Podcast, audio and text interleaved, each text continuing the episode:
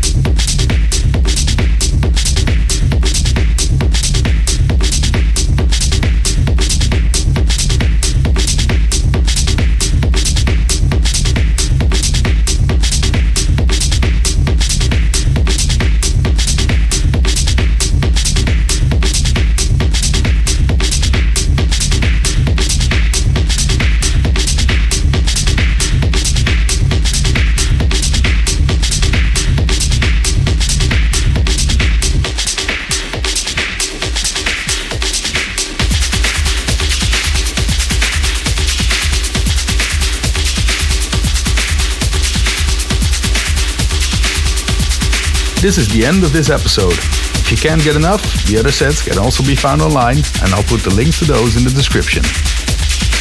I want to thank Patterns and Osterbar again for having me. I had a really great time, and I hope to see you guys again soon. See you in the next episode of Infinity.